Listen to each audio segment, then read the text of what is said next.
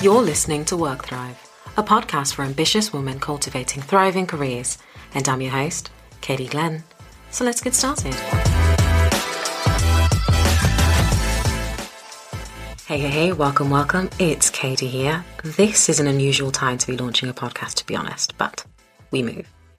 I really hope that you're all staying well, that you're practicing social distancing, and that you're utilizing this time to do whatever it is that you need. For some of us, that might be resting, rejuvenation, realignment.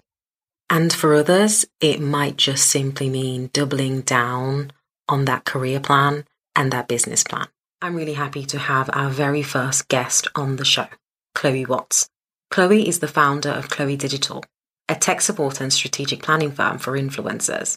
And in this episode, we talk about it all from Chloe's journey as a tech enthusiast to how she decided to combine her love for technology and the world of blogging and influencing. She drops some gems about what it means and what it takes to build a very strong team and how we can find and finesse our own niche. She even shares her view on brand building today and what she thinks is possible for women who want to enter the blogging and influencer space but are feeling like it might be too late. I hope you enjoy this conversation as much as we did. Five years ago, you found a niche in the market to provide technical support and expertise to high end influencers. Walk me through the journey from your initial enthusiasm for tech to launching your own boutique tech support firm. Wow, that is a journey. Um, so, my interest in tech really stems from a very young age. Um, I was super geeky growing up in the sense that not in the way that the stereotypical geek is that we see on TV with glasses and like super nerdy. But I was kind of a geek at heart. I loved anything technical. I love mechanics, math. Um, I love things that are structured, structural systems, etc. Um, and when I was younger, I, you know, used to try to save up to like buy a laptop or you know, I'd always be on the family computer, just anything I can do to do with tech. I, I'm not even sure what even drew me to it so much. Um, but I was really, really obsessed. And anytime I could be on the computer, I was, even though I had no idea most of the time what I was even doing on there. And obviously at that time, so I'm 30 now. So at that time, maybe when I was younger, you know, the, the internet was a completely different space. The landscape was completely different. So I would just go on the computer all the time and try to figure out how to do things and how things work. I was more I wasn't so much interested in hardware or even software. I was just more interested in websites, um, how they were built and how they were put together. And as I started to stumble across tutorials on uh, web design, I got, I became super, super intrigued. Um, and I just wanted to keep learning more. I was so passionate about it. At the time, I didn't realize how lucky I was, but now looking back, I do realize that I was very lucky to identify a passion at a very young age, and that's that's the same thing. I've lo- I love it the same way now at thirty than I did when I was fifteen years old. So maybe even more so, because wow. um, there's more possibilities now. So because of that passion, kind of being there within my heart as I was growing up, I was also passionate about um, business, entrepreneurialism. Um, my parents used to preach to me all the time about financial freedom, uh, doing things that you're passionate about. They never tried to force me to do any jobs that I didn't like doing. They always told me that I should follow my passion and follow my heart, which was really, really great because I know that for a lot of my other friends or people that I've met now, that wasn't the case for them. And I, I do know that it can affect you when you do grow up. So I am grateful that they did do that. So as time progressed, I was just trying to do different things, trying to kind of get my foot in the door with web design or just coding or anything to do with the industry. But at the same time, the blogger space at the time was starting to become a thing, very, very, very small, uh, especially in, in London, tiny. You know, we all knew each other. It was that small.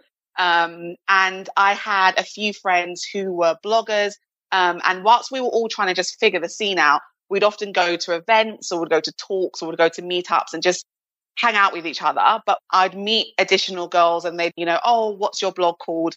And I'd say, oh, I don't have a blog. I actually am a coder. And from saying that, usually their face would be light up and think, oh my goodness, that's amazing. I need help with my website. I don't know what I'm doing. And please, can you help me? So it was really, really organic. I love to help them. They were my friends. Um, and I love doing it because obviously I love tech. So as I started to notice that the industry started to grow, uh, especially in America more so than here, but here did catch up.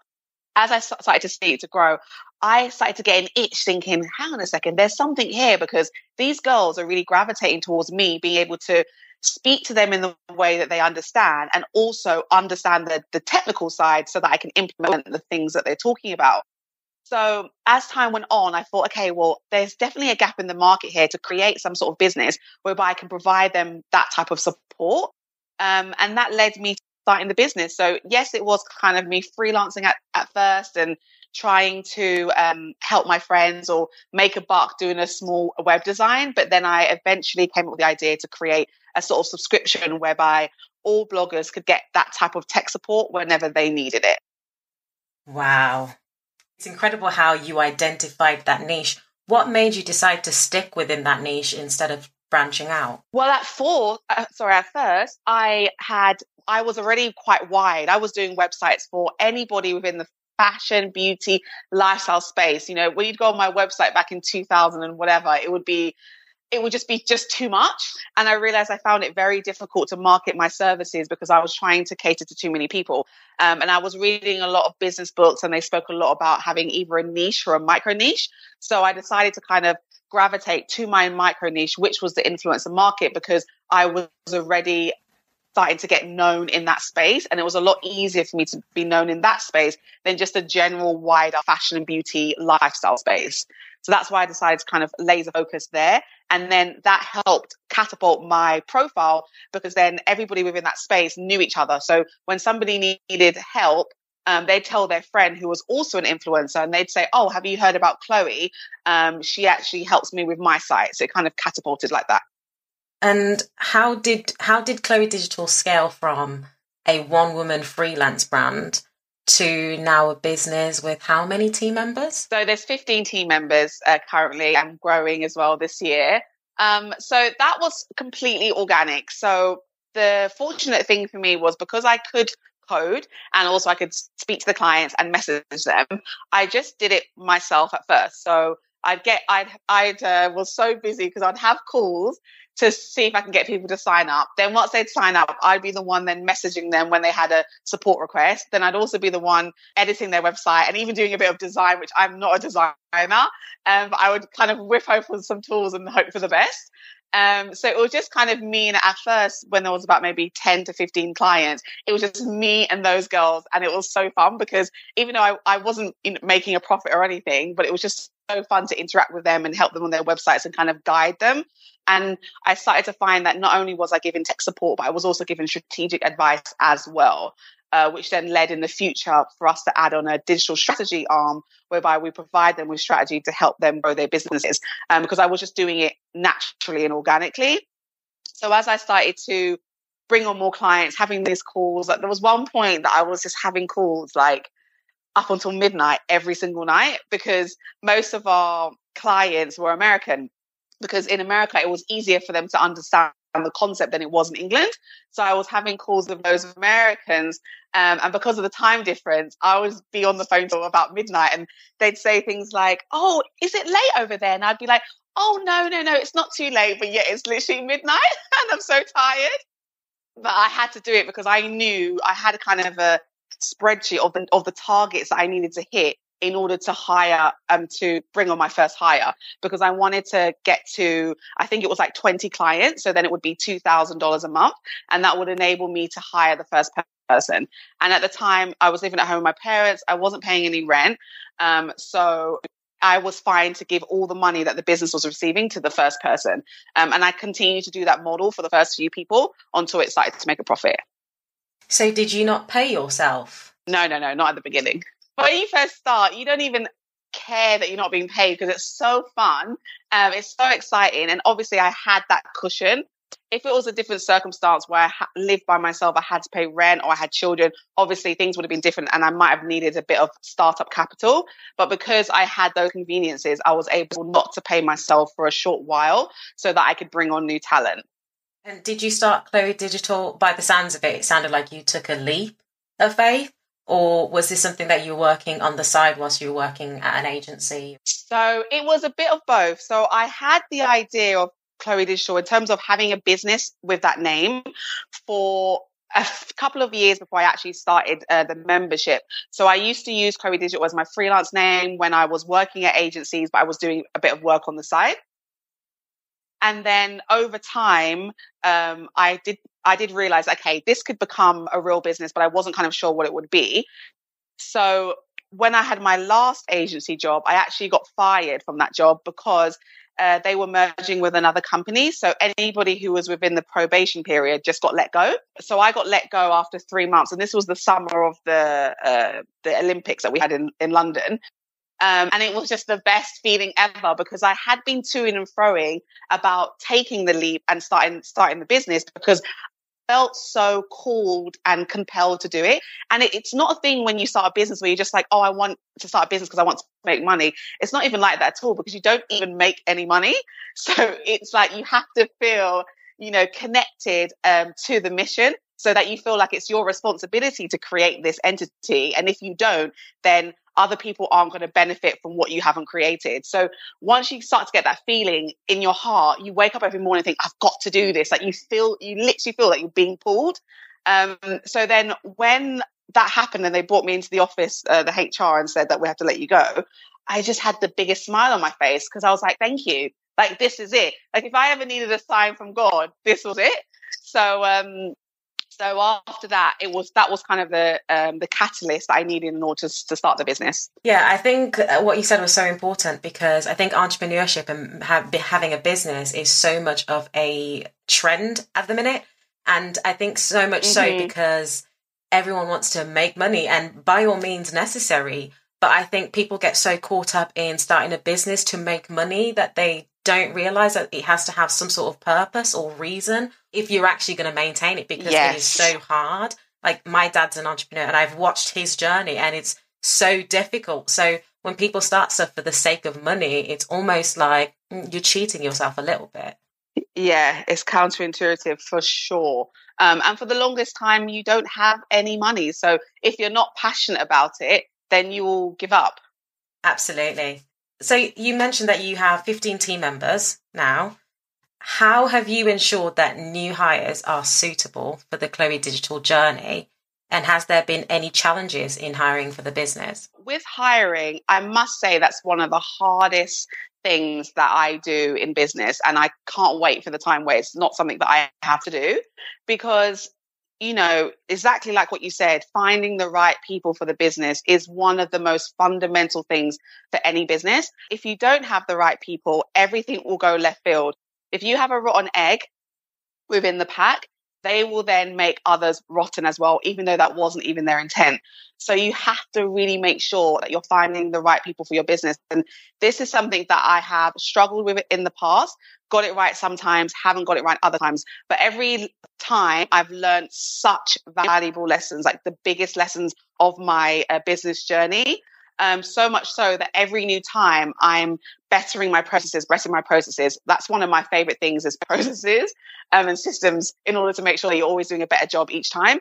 So I always continue to, to better my process. Okay, well, why didn't that person work out? What, you know, what happened there?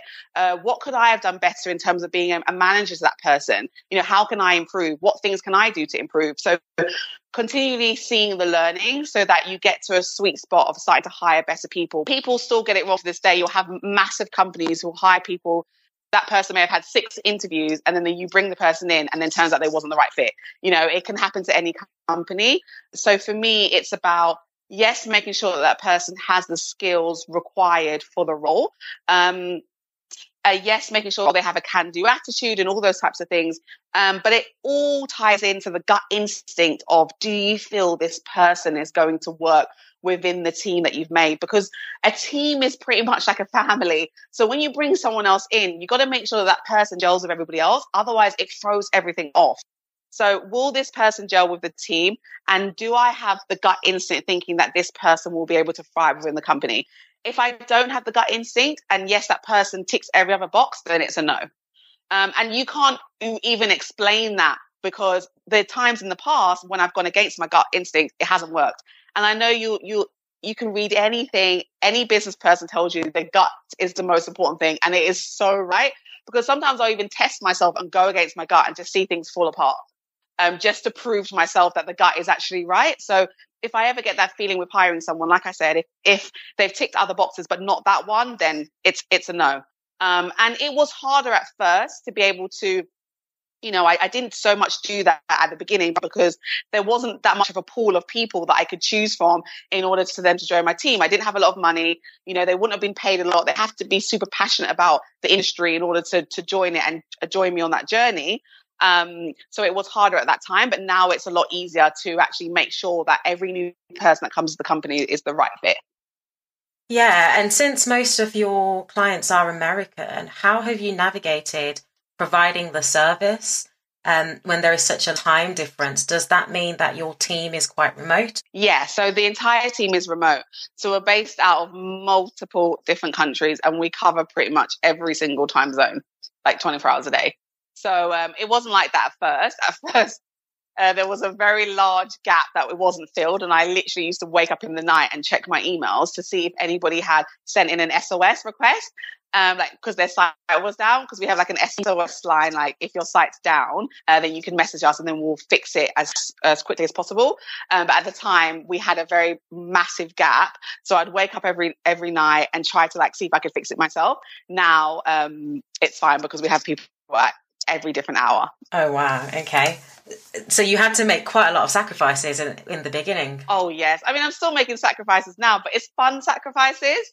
But like even though I was waking up, I wasn't mad about it. I wasn't um, grudged. Like I was just happy. Like you said, it's almost like a pull. You know, there's a difference between something that pushes you and you feel like you're forced mm. to do mm. it versus that something that brings you in and pulls you. In. Exactly. for me, that's that's absolutely something that I've discovered that everything that has been a push or has felt forced, it just it, it just makes things a lot harder and it's a lot harder to sacrifice for it because you find that you're not actually as passionate as you think you are. Let's talk money then. Tell us a little bit about your subscription and membership based model and why you chose this model versus a pay per request or pay per project. Love this question. So back when I started it, I was obsessed with subscriptions. Like I go through periods and I'm just obsessed with something, and then my mind like marinates marinates on it to create an idea from the thing I'm obsessed with. So that five years ago, I was obsessed with subscriptions. Um, I love the idea of having that reoccurring revenue. I'd researched so many businesses that had that revenue model. Um, and I'd researched like how they were able to grow, how they were able to grow their team, and different facets of the business. So I thought this is brilliant because before, when I was freelancing um, and I was getting paid per project, you know, you could make five hundred pounds there, two thousand pounds there. You know, it's it's it's all all over the place. And you, to the outside world, I was ball and shot calling because I was an entrepreneur in inverted commas. But there I am living at home with no money because I don't know when I'm going to get my next paycheck. So it, it seemed cool because I made the brand look cool, but it actually wasn't cool in um in reality. So with all the research I was doing about subscriptions, I thought this is a brilliant idea. I can have a low cost subscription that these bloggers can sign up for. A lot of them aren't at the time weren't making a lot of money. So I needed to make it a subscription that would be okay for them to pay for. So I kind of started with $99 a month and $299 a month, depending on the, the tier. So $99 was for tech support and $299 was for tech support and strategy. So that worked out really, really well because it just kind of comes from the person's account every single month.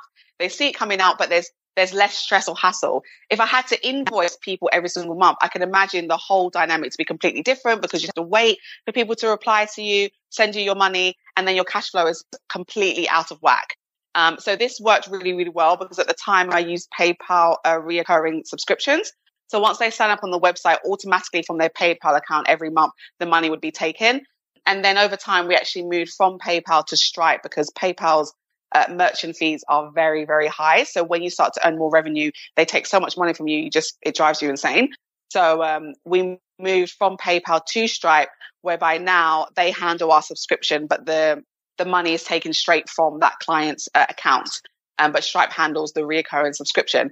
So uh, yeah, it worked really well. And like I said, as a new business, I was able to forecast uh, revenue earning so that I can uh, build the business. But we always did have another side, which was an agency side, whereby we do work off off um, one-off projects.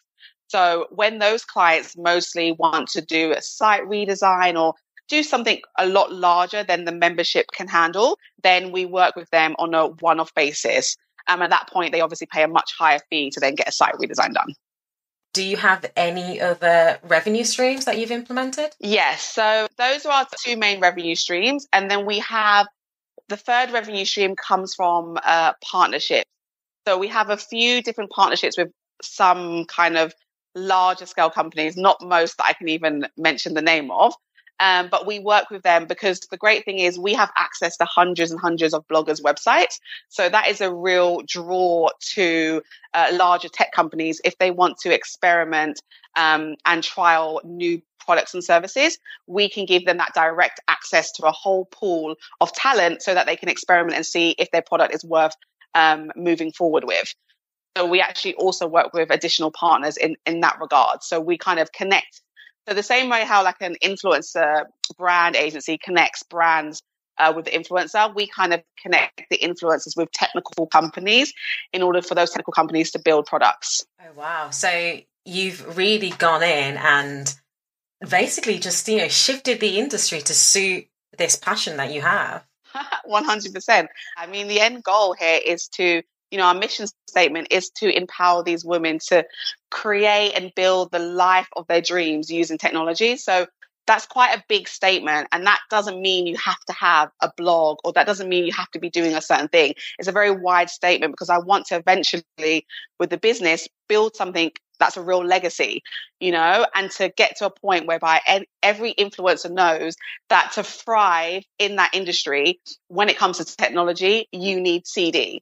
And we will build those products in order to help them. That's incredible. Basically, you know, being the ultimate expert in the industry, you have to be so good that they can't ignore you. And I think that's where Chloe Digital is and, and, and will continue to evolve, being so good at the service that you provide for these bloggers and these influencers mm-hmm. that you cannot actually be ignored in the industry. If I go to any event that has an influencer presence and I say, I mentioned Chloe Digital, at least one person knows what it is. They've heard of it. They may follow us on Instagram.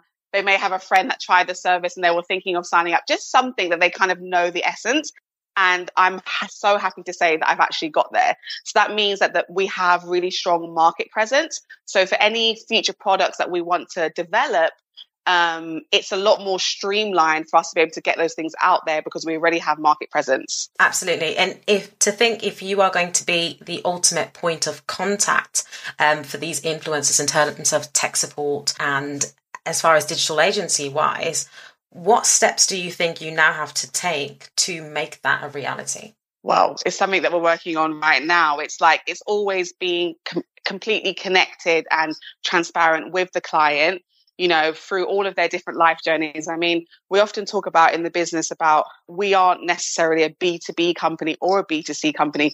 We're like a B to B to C because these girls are, you know, they are business owners, they run a business, but it's a very personal business. It's based on their personal lives. So we're always cross between the two because we have to think, okay, well, we have to be sensitive with them because they are like a, a customer, but also we want to be firm with them because they're a business and we want them to thrive. Always kind of communicating that message to them in order to kind of get them to their to, to their next step. And from constantly being in communication with them, it's enabled us to learn about what the gaps are in the market um, and see what the potential opportunities are. So I always said that having the membership is like a focus group that we get paid for because we're constantly learning about what needs to happen for as a next step. And the thing is, this is a brand new industry. So you can't Google what someone has done before and think, okay, I'm, I'm going to make that business model. You know, if you're going to start an accountancy firm, a law firm, even a, a, normal web design agency, there's precedents for that that you can follow in order to create your own version. But for what we're attempting to do, there's no precedent. So we have to constantly be in communication and conversation with the client so that we can identify those gaps and then build the products to fill them. Do you feel like there is a lot of potential trial and error because it's such a new um, it's still very much a new industry. I mean, it kind of blew up maybe, maybe started maybe 10 years ago, 10, 12 years ago, and it's kind of really at its peak now. Do you think for you there has been a lot of trial and error for you and for the company? For sure. There's, yeah, there's constant trial and there's trial and error every single day of the week. we're always trying something, but then you need to be able to be agile. So if something works, fantastic. If it doesn't work, you need to be able to be agile to pivot to do something else very quickly. Um, and that's because we are a small business, we're able to do that, which is what I love. I love that type of energy. Um, but yes, it's, it's constant trial and error. Um, but if you kind of have that mindset that you know that you know everything that you do is not going to work, and you don't have any expectation on anything having uh, to work. I don't have any expectation on any person or anything um, because it's not up to you. It, it's not dependent on you. So that way it allows you to be like I said, have a more agile mind so you can kind of pivot when you need to. Yeah, and, and, I mean, I guess that means that you have to be a little bit more resilient to when things fail and when things don't happen. Oh, yeah oh, you build you build up resilience big time. when you get shot down so many times, you you become very very strong. And how have you dealt with with that? How have you dealt with failure and things just not working out how you thought they would? Um, how I've worked worked with that is that I think with failure, you know, when people say that you fail your way to success, and it's actually the truth because it's not really a failure. It's just something that just didn't work out in the way that you hypothesize. So you just need to make an, a change. You're not connected to that thing working. That's the thing. People get connected to the wrong things and then it brings them down if it didn't do the thing that they wanted. But if you're not connected to it, then that's not an issue. Like I'm connected to my larger mission statement. I'm not connected to one smaller thing within that. I'm connected to the larger message. So if I'm always thinking about that larger message, I'm always going to be able to create in order to fulfill that larger message. So when th- something happens, maybe in that moment you think, oh, I kind of wish that one did work. Um, but then you just move on because there's more to do. yeah, I've definitely learned. And one thing that I always say is that failure is just information to pivot, it's not a license to quit. And I've learned that exactly. because every time I've tried to start something or I'm doing something with the podcast and it just doesn't turn out the way that I want to, it's like, do I yeah. do I give up or do I just pivot? And I've just learned to just pivot because now I now know something that I didn't know before. I've learned that okay, this route doesn't work. Let's try something else. Exactly, and you, you're continuing to build up your armor. Once the business gets bigger and bigger and bigger, it actually gets harder and harder and harder. So you need to build yourself up ready for those bigger moments.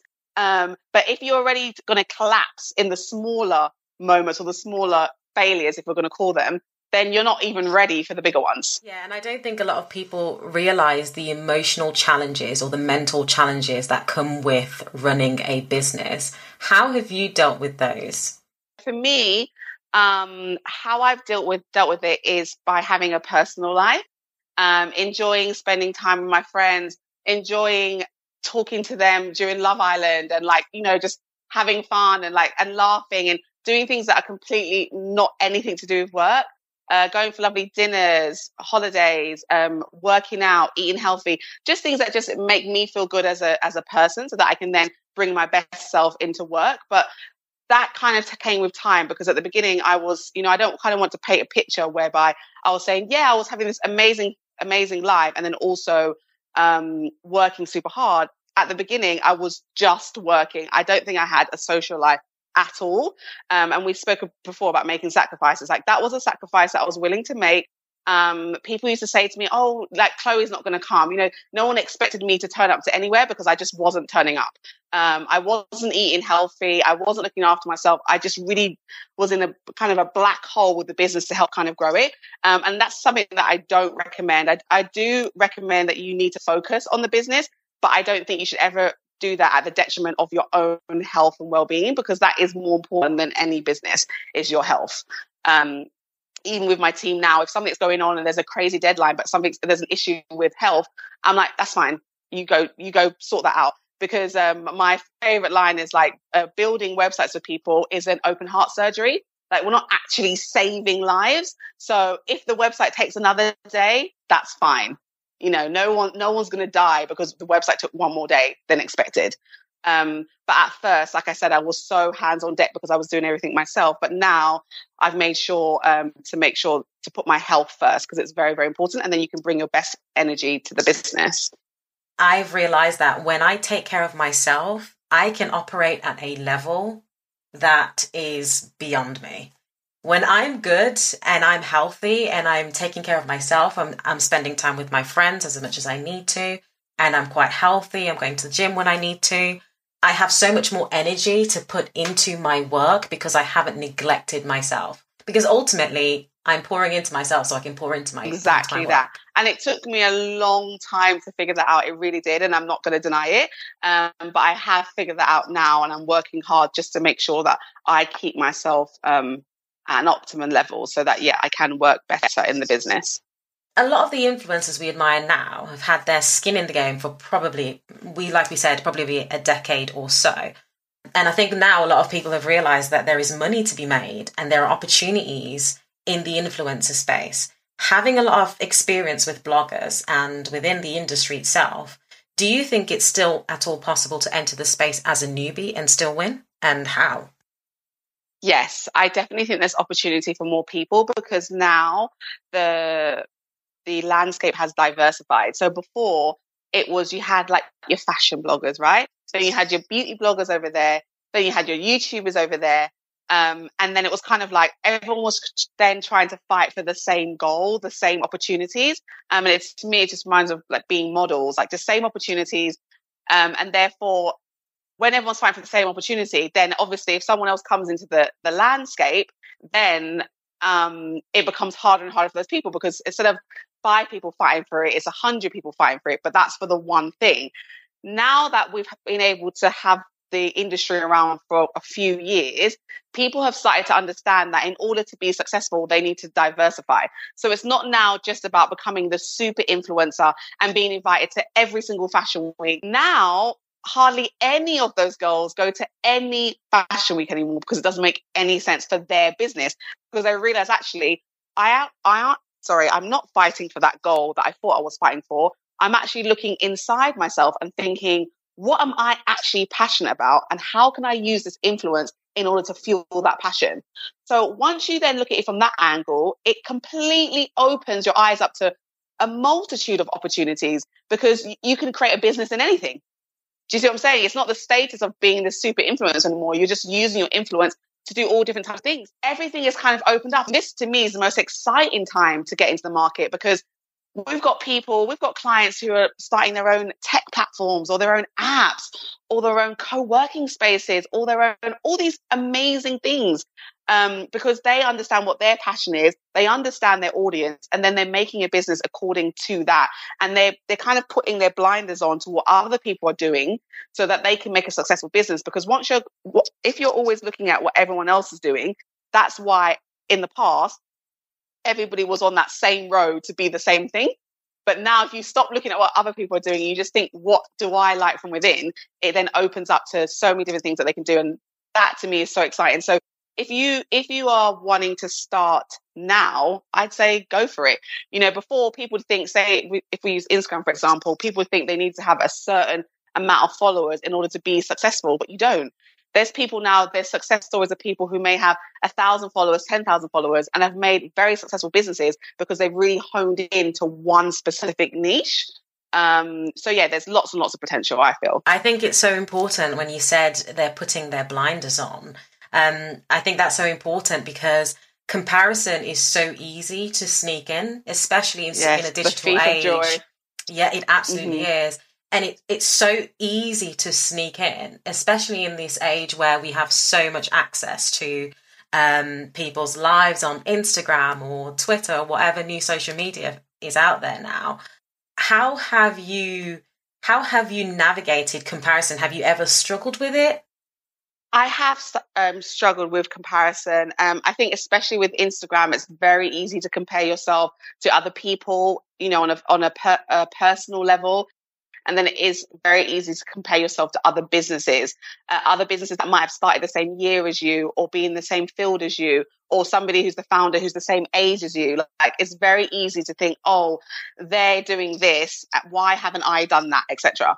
Um, but whenever that kind of creeps in, because I'm a human, that can creep in.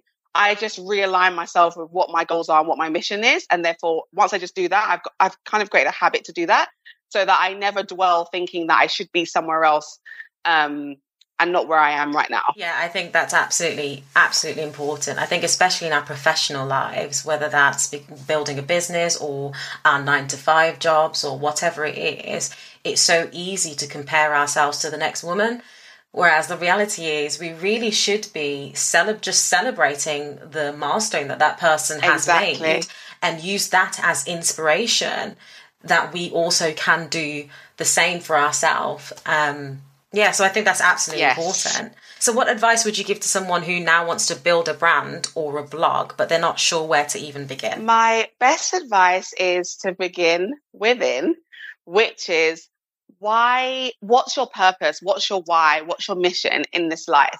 Um, one of my favorite books, which is called The E Myth uh, by this guy called Michael Gerber, at the end of it, he kind of compels you to, um, well, spoiler alert, he kind of compels you to kind of write what your eulogy would be of what you'd want people to say about you at the end of your life.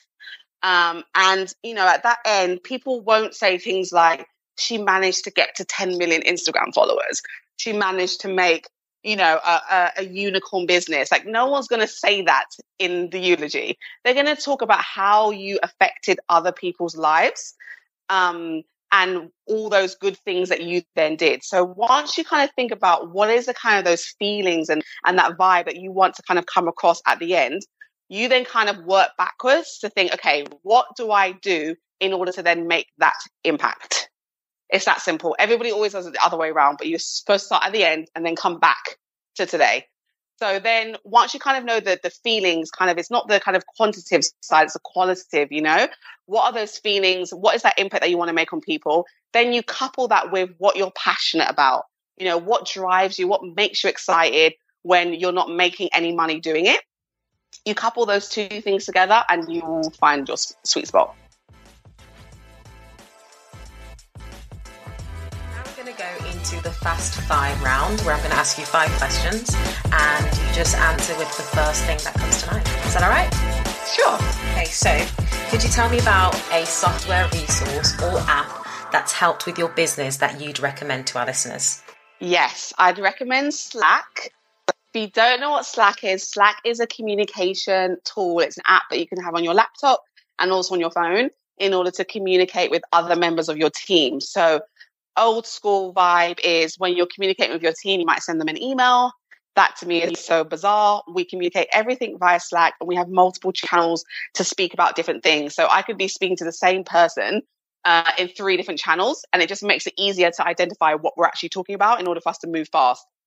Um, so Slack is one of our fundamentals. We've used it since the uh, inception of the business five years ago. A personal habit that has helped you in life and business personal habit is waking up early. Um, that's something that I go through periods where I do it for a long period of time and then I fall off, but it's something that I'm always striving for because those hours in the morning are the most precious hours. They're so precious. And they're more precious than in the evening hours. You know, it's those, it's kind of that like six to six to nine, six to 10 is the most precious time because nobody's emailing you, nobody's calling you. You've got your own, you're in your own zone. Um, so you can really start the day how you want to, whether you want to start the day with exercise, whether you want to start the day with scripture reading, however you want to start the day to kind of get yourself or meditation to get your mind right. Oh, it's just perfect. And then when you have to go take on the day, then nothing kind of brings you down because you've already set yourself in the right place. What's a book, podcast, or event that has helped you significantly in the past year?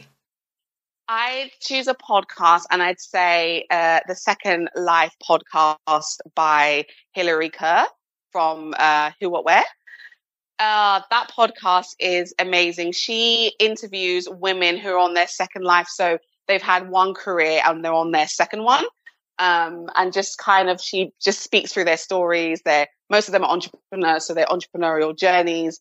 And her interview style is so compelling um, that you just end up just listening to like 10 episodes like back to back because it's like so interesting and she gets she asks the right types of questions that you want you know there's little nuggets you, when you listen to an interview you're like oh i, I want to know this um, and she always asks those questions so it's one of my favorite podcasts one lesson you have learnt the past year that helped with your professional and personal development wow one lesson i've learned in the last year is to have fun and let go because business is very stressful.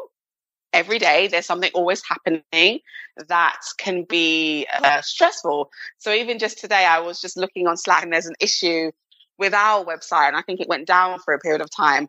You know, and for someone else, that would be like emergency, site down. But I'm just like, you know what? I've got the best team. It's going to get fixed.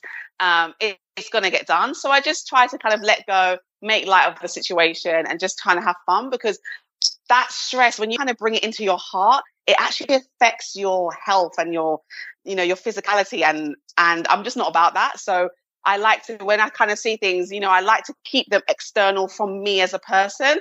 Um, and whether that is in business or in life. And I'm like, okay, this is happening. Um, but how can I kind of seek joy from what's happening? How can I kind of think of the the positive um, spin on what I'm experiencing? So, finally, what's a word of advice you would share with women who are working to cultivate their own thriving careers? If you have the instinct to do something, go forth and do it.